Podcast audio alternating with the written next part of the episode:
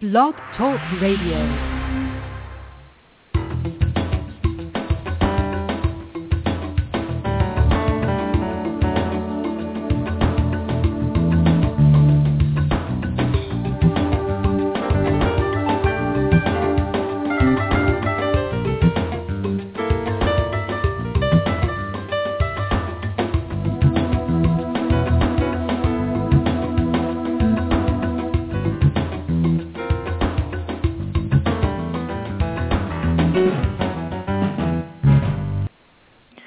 Welcome to Straight Talk Radio, where we discuss business and politics, culture, and local or world issues. I'm your host, Donya Keating, live from Seattle area at 3 p.m. Pacific Time on a beautiful sunny afternoon here. Listeners, uh, you can dial in to talk to us on the air at 646-378-0261. Again, that's 646 378-0261 or fire up the chat and we'll do our best to include your questions or comments from there. Um, this afternoon, Lary Coppola is our guest. He's president and CEO of Wet Apple Media, and he's also the former mayor of Port Orchard. So this afternoon, he's going to share some of his thoughts about the case between the county and Kitsap Rifle and Revolver Club. So we'll see what he has to say about that, and then we'll kind of roll from there. Good afternoon, Larry. Are you out there? Yeah, hi, how are you? Oh, I'm great. How are you? I'm doing fine on a beautiful sunny afternoon. Can't complain about that. So I tell you what, why don't we start with a brief bio about yourself? Just give us a sketch. Okay, sure. I started out as a child. that was a joke. Yeah. I I grew up in Fort Lauderdale, Florida. Uh Came out here in 1975. A job that I had at the time brought me here. I had been the press secretary for a labor union. And uh, in 1979, I started my own business, Wet Apple Media. I also started a photography studio. At the time, it was called Imagecraft. Did a lot of uh, real estate pictures and things like that. And it evolved into the publishing business, uh, publishing Homes for Sale magazines. At one time, we were the largest independent, non-affiliated real estate publisher in the state of Washington. Uh, from there, I affiliated with the Homes and Land magazine franchise. I met my wife there. She uh, represented all of the publishers on the uh, uh, franchise advisory committee. I couldn't remember what it was called there for a minute. Uh, and I represented. She represented everybody Washington or in Florida, Georgia, North Carolina, South Carolina, uh, Alabama, Mississippi, I think. And I represented everybody in Washington, Oregon, Idaho, Montana, North Dakota, and Alaska. And wow. anyway, uh, you know, we we met, got married. She moved out here. We published Homes and Land until about 2000, and we sold it. We saw the internet coming and decided this was a good time to be getting out of that business. Mm-hmm. But in the meantime, I had also started the Kitsap Peninsula Business Journal, and we were a passionate advocate for the business community and, and business issues in Kitsap County and on, here on the peninsula. Uh, and we've run that until just last month, or April actually. Uh, and we sold it to the E.W. Scripps Company, who made us an unsolicited offer to buy it.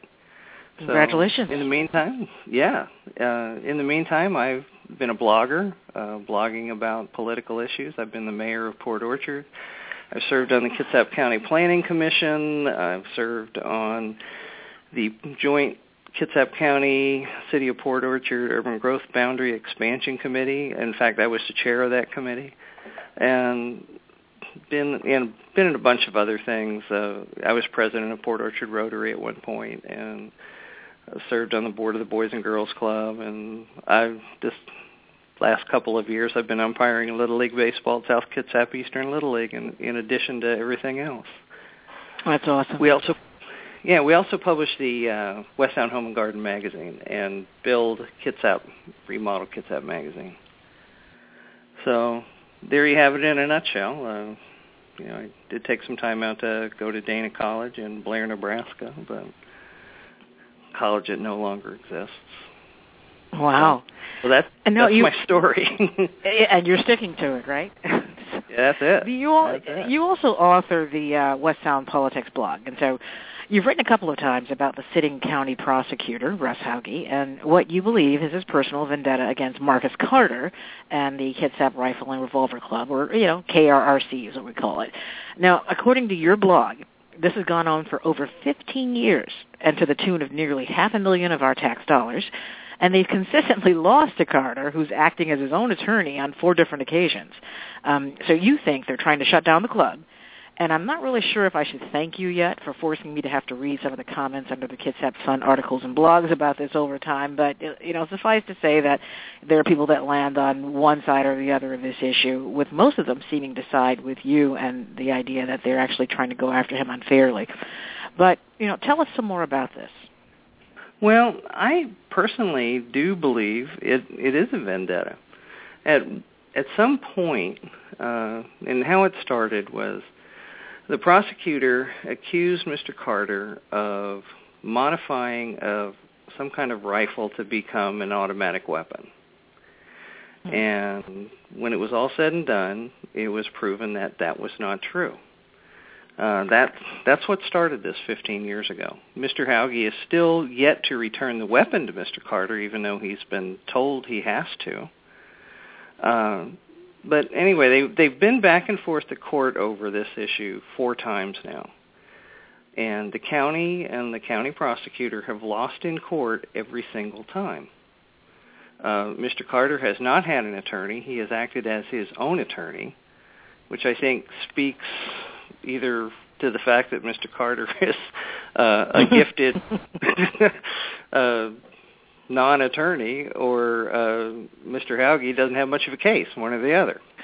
Well, that's, but, that's certainly the way to look at it. Sure. But it it appears that uh, in the last go round they had here a couple of months ago, that uh, Judge Stephen Holman told Mr. Hauge to stop wasting the court's time. You know, in hmm. so many words. That so what they've done is since they can't seem to win this case in court, they went after the Kitsap Rifle and Revolver Club using land use rules and the County Department of Community Development. And the latest issue or latest episode in this saga involves a driveway and the fact that the club put down some gravel in a an, an access driveway that is rarely used and is gated and locked, but just doing some routine maintenance. And the county has come after them with both feet and said that this requires a permit and they're in violation of some kind of laws and da da da da da. Well, you know, I went out there this morning knowing that I was going to be on here today to look at this, mm-hmm. to, to physically look at what they're talking about. And when I left there, I was angry. I mean, we are talking about less than 300 square feet of gravel. You know, we're talking about an, an area that the county can't even say. They're saying that the county or that the club widened this road, and they're saying it's a road when it's actually a driveway. They're saying that the club widened this driveway without a permit. Well, you go out there and physically look at it. I don't see how they can make that claim. They don't know how wide it was to begin with, and they openly admitted that at the last hearing examiner uh, session that they had. And they say, well, we can't prove how wide it was to start with, but we know that they modified it, so they need a permit. Well, how do they know that? Well, they let's, no so so assuming that they, you know, let's just for the sake of argument, let's just assume that they do need a permit. What do they propose to do? um, to make it cost prohibitive so that they can't actually go through with this, and then that's another way of shutting them down. What what what are they trying to do here? Well, I think their ultimate goal is to shut them down. Uh, they're they're doing several different things. They've taken several different paths here to try to shut them down. One with uh, how much uh, oversound, you know, how many decibels for at different times of day and things but they can't find the club in violation of any county statutes on that you know on that score uh, also i like to clarify something before we go too much further. I do not belong to the Kitsap Rifle and Revolver Club. I am not a member of it. I never have been. I don't go out there and shoot. Just this is just something that has struck me as horrendously unjust. And I just want to be sure that your audience understands that going in here. That I'm not. So there's no type of interest going. from- right. Exactly. Right, right. There's no self-serving interest here at all. It's, Now, let me ask me, you a question if you even know this. wrong. It, do, do you? I mean, I don't know if you have this information or not, or if anybody else out there has it, then call it in. But do you know um, what the basis for each one of those cases has been over time? What the claim was? What the cause of action was? Are you talking about the four cases? Right. Yes. Yeah, uh, they all center on the whether he modified this gun or not. And That's the it. county has not been able. Yeah, that's it. The county has not been able to prove that he modified the gun, and they've been ordered to return the gun to him, and Mr. Hauge refuses to do that. He made the statement that that would be like uh, a drug dealer getting uh, getting off on a technicality and giving him the drugs back. Well, that's that's two totally different things. There's nothing illegal about the gun where there is things, you know, where certain drugs are illegal. So that doesn't even make sense. It would But seem to me that It's all around this true, drug. It's all around. It's all around this gun issue. Right, and and if that is true, and if you if they've lost the case on four different occasions and they've been ordered to return the gun and they haven't done so, then it would seem to me that they would have a cause of action against the county at this point to compel them to do that. Well, I would think so. I Hmm. would think so. And what they've done there, I don't know. I've read some articles out there very peripherally. I mean, I'm not going to pretend that I know the the details about this issue as much as you or some others might, but um there was once something out there about trying to do something with the facility because they had altered the land in some way or the shooting range to the degree where it was becoming a hazard to the homes that were around it. Is that something that sounds familiar to you or Yeah, I, I've heard that, and I asked Mr. Carter about that. They actively use eight acres of 70 acres that the club sits on. So, you know, even if they shot way over the berms, which are way high up in the air, if they, you know, just shot as far as they could shoot, they the bullets wouldn't leave their property because there's so much of it. They're just using a real small part, you know, 10% of it basically for the for the shooting range and that includes the parking lot. And so you noted in your blog also that you're preparing a public records request to see if Yes. it's true that, that an ordinance under consideration that would all but shut down the club's operation is being driven by Hauge's office instead of the commissioners or, or not the commissioners. So what's the status of that uh, public records request? Have you gotten anything yet? Uh, I'm I'm waiting for a response from the county. When I filed the public records request, or the Business Journal did, for the amount of money that the prosecutor's office had spent trying to uh, try, uh, over the gun issue, you know, before they got into the land use issue, uh, it took almost six months to get everything. You know, they have to respond in five days and say, yes, we've received your request right. but then they have as long as it takes to to comply with it to gather the information and in in that particular case it was six months so you know So- i don't know how long this is going to take okay. but, um, and then you once know, you I get that information a- back, right. I do have a source inside of DCD that has told me that there are emails and there are there is other written documentation that will show that the prosecutor's office is the one driving the land use issue, not the commissioners. And what do you think should happen if that turns out to be the case? Well, It's a tough one, isn't it? Yes. yeah, it is. I I believe that the club has a huge uh, lawsuit against the county if if that turns out to be the case. I mean, this has just been 15 years. That's how long the, this thing's gone on, and it's been 15 years of you know the club defending itself. It's cost the club about a half a million dollars over that period of time. It's also cost us, the taxpayers of Kitsap County, that much or more, and that's part of what I want to find out in the public records request is how much this has cost us.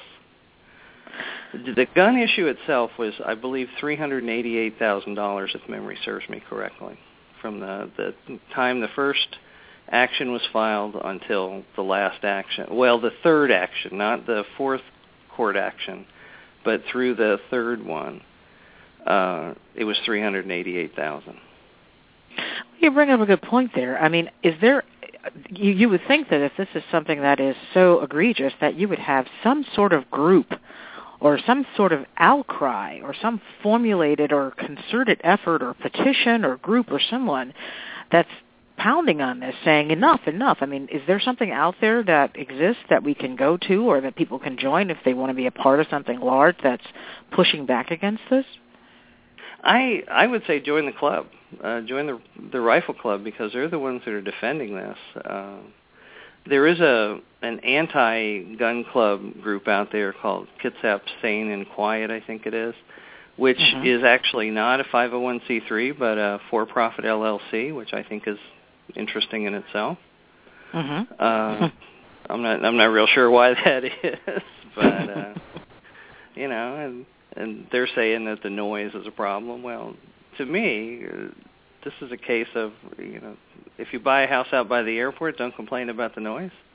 It's the same thing. Uh, the club's been there since the 1960s, when there was nothing else out there, and you know, people have moved in around it knowing it's there. Don't complain about the noise if if you know that's there when you buy.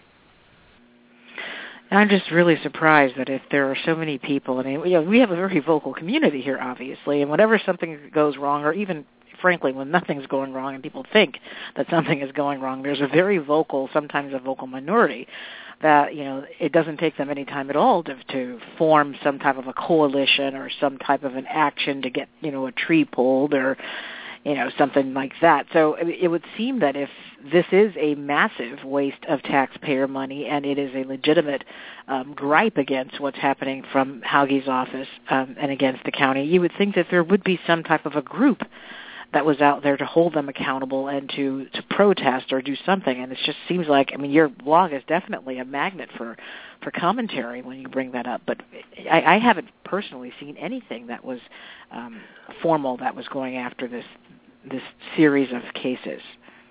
Well, to tell the truth, I haven't either, and I, I am as surprised as you are because, like you said, this is a, a pretty activist place. But uh, you know, supporting gun rights isn't necessarily popular. I mean, look at all the In- in anti-gun state. sentiment that we have everywhere. You know. Oh, absolutely. Uh, Now, so is there I any don't know chance? if that's. Go ahead. I'm no, sorry. go ahead. No, it's I was just going to say ahead. I I don't know if uh if that's part of it or or what, but uh it just kind of strikes me as odd as well. Well, it's certainly very uh, challenging, let's say, to have a very rational and informed conversation on the issue uh, anywhere, much less here. I mean, you can look on the internet everywhere, and the moment something even sounds like it's about guns, you know, you get the extreme factions that come out thinking that if they just kill it all with a sledgehammer with their extreme positions, that you know it'll just go away, and it just doesn't work that way. I mean, you really have to look at, you know, what are the the issues that are really impacting some of the decisions that are being made about guns and some of the things that are happening in different jurisdictions as a result of guns and it's just not that cut and dried. My question to you is is there any chance at least on some level that some of the claims that have uh, come up against the club have any validity whatsoever because obviously it begs the question I mean why would any type of a court system really allow nonstop frivolous cases against a business like this? Well, I guess when they're filed by the government, it's a different story than if you or I tried to file them. so Uh, you're you're you're they're assuming that they must be valid if they're coming against the the county?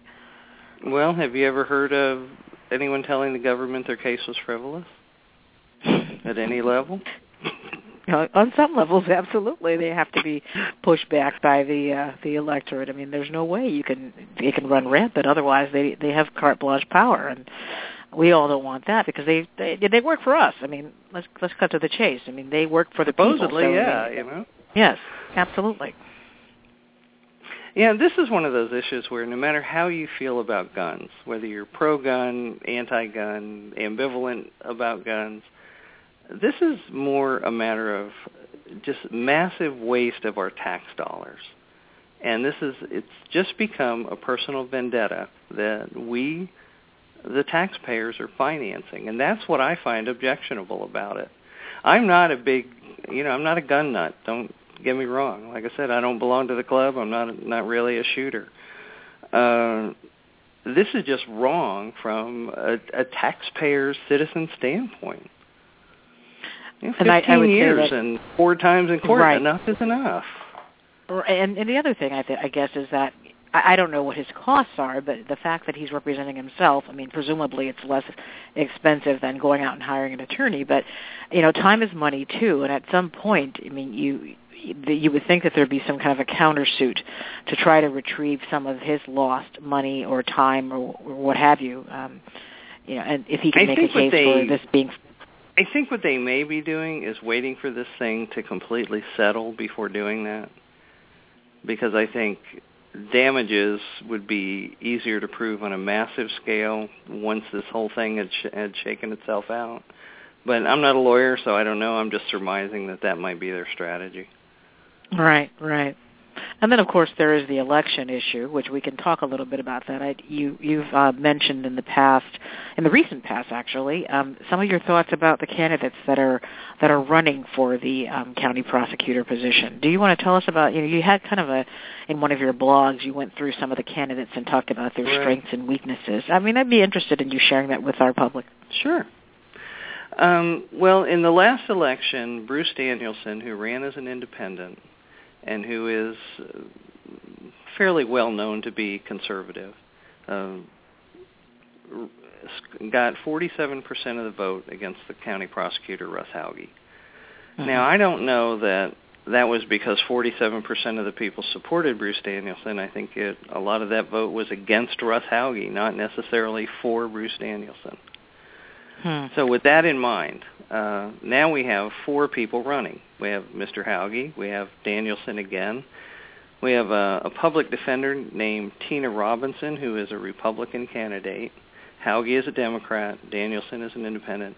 And then we have Bob Scales, who is also a Democrat, who uh, at one time was the mayor of, of Bainbridge Island and served on the Bainbridge Island City Council and is a Bainbridge mm-hmm. resident. He works for the city of Seattle. Uh, it's either the city or Seattle or King County. I forget which one, but he works for one or the other. And he uh, he has more courtroom experience than all the rest of them combined. Uh, you know, actual in court experience. You know, my next witness is. Um, he's he's been the go-to guy for. I guess it's the city of Seattle that he works for because now I'm thinking about this. Uh, he was the go-to guy for Mayor McGinn uh, for a number of different things, and he moved around within the city to several departments. Uh, he was kind of like a troubleshooter. He they'd bring him in there to solve whatever the issue was and move him on to the next problem. So mm-hmm. he's he's pretty qualified.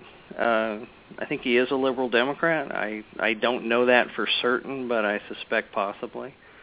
Uh, but in my view, looking at the other at all the four candidates, he's probably the most qualified from a legal standpoint. You know, he has the most experience, and his experience is in a wide variety of areas. Uh, he's experienced in criminal law, he's experienced in civil law, he's experienced in land use. You know, land use is a blood sport on Bainbridge Island anyway. So, you know, being being an attorney and being on Bainbridge Island City Council, you know, he's uh he's got a fair amount of experience there. Uh, so, you know, he just strikes me as the most qualified. Tina Robinson, who is the Republican candidate, has was actually a business manager with Group Health before she became an attorney. She's only been an attorney, I think, about seven years, mm-hmm. and openly admits that she has no civil experience. Interesting. Uh, and, yeah, in fact, I was part of a uh, uh, an endorsement panel, and we asked her specifically about that because land use was a, a concern, and land use is civil. And she said, well, I don't have any experience, but we have many qualified uh, civil attorneys in the prosecutor's office, and I would look to them or defer to them for, um, you know, their guidance. Well, that's kind of like letting the inmates run the asylum, if you ask me. I mean, I'm sorry, but it, it is. Uh, also, in the last election, Mr. Danielson drew a lot of Republican support because they didn't have a candidate in that election.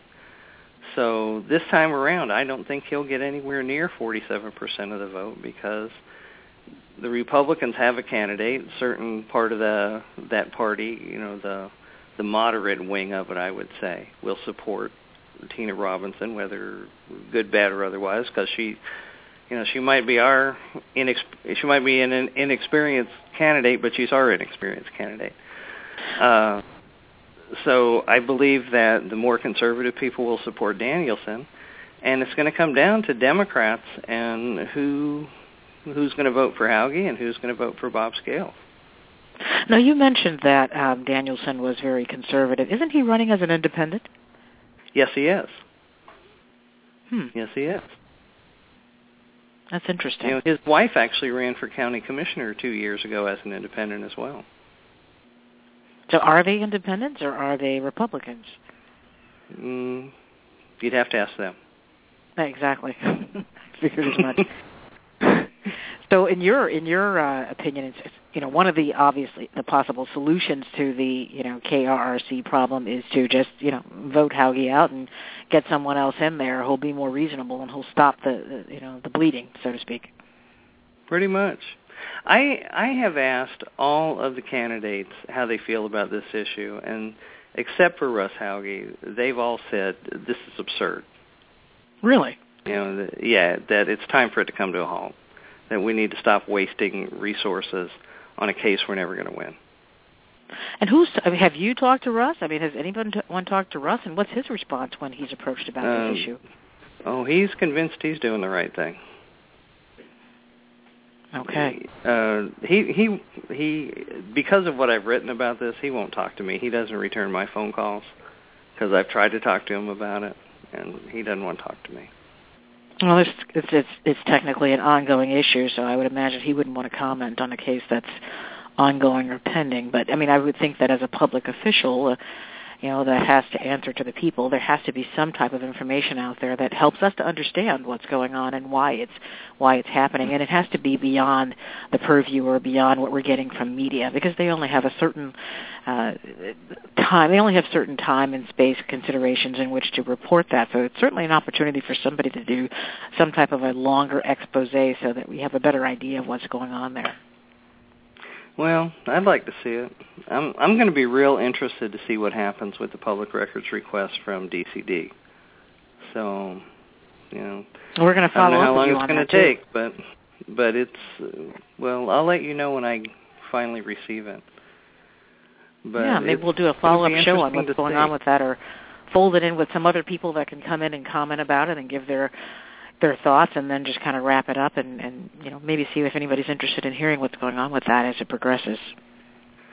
Well, you know, I spent some time with Mr. Carter, uh, talking to him about how the club has tried to tried to be a good neighbor and has offered to uh, give up like a thousand operational hours a year.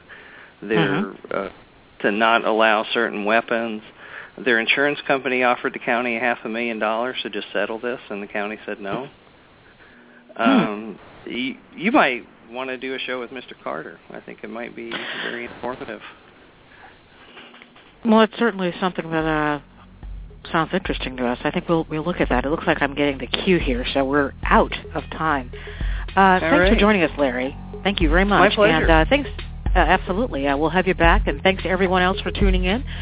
This live broadcast can now be found as a podcast on our Straight Talk Radio site at bit.ly backslash Straight Talk Radio, or join us on Facebook, Straight Talk Radio, and straight is spelled S-T-R and the number 8 for information about more upcoming shows and happenings. Again, this is your host, Donia Keating, signing off at 3.30 p.m. Pacific Time on Thursday, July 10th for Straight Talk Radio. Have a great evening, Seattle, and we'll see you next time.